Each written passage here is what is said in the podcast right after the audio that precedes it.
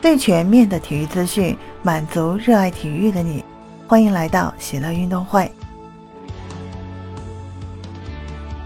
你好，我是在韩国的喜乐。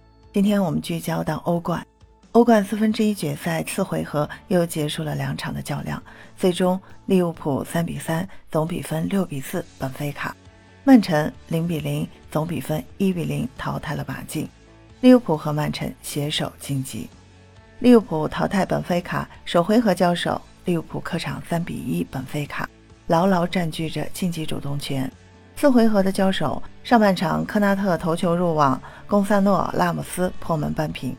下半场菲尔米诺完成了梅开二度，利物浦三比一领先。亚列姆丘克和努涅斯又连入两球，强势三比三扳平。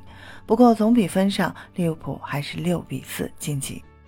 曼城淘汰马竞，首回合曼城一比零击败马竞。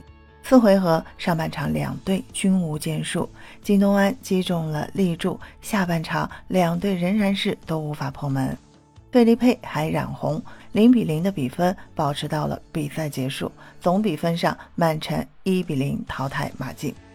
在之前，皇马是以总比分五比四淘汰切尔西，比利亚雷亚尔总比分二比一淘汰拜仁。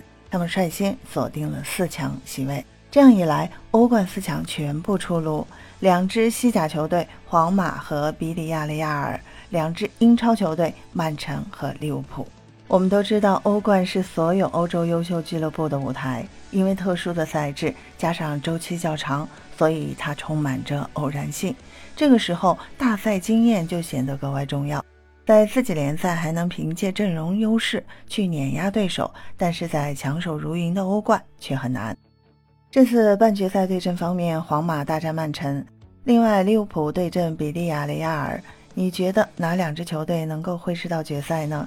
欢迎在节目下方的评论区给我留言。感谢收听喜的运动会，也欢迎您的转发、点赞和订阅。我们下期节目见。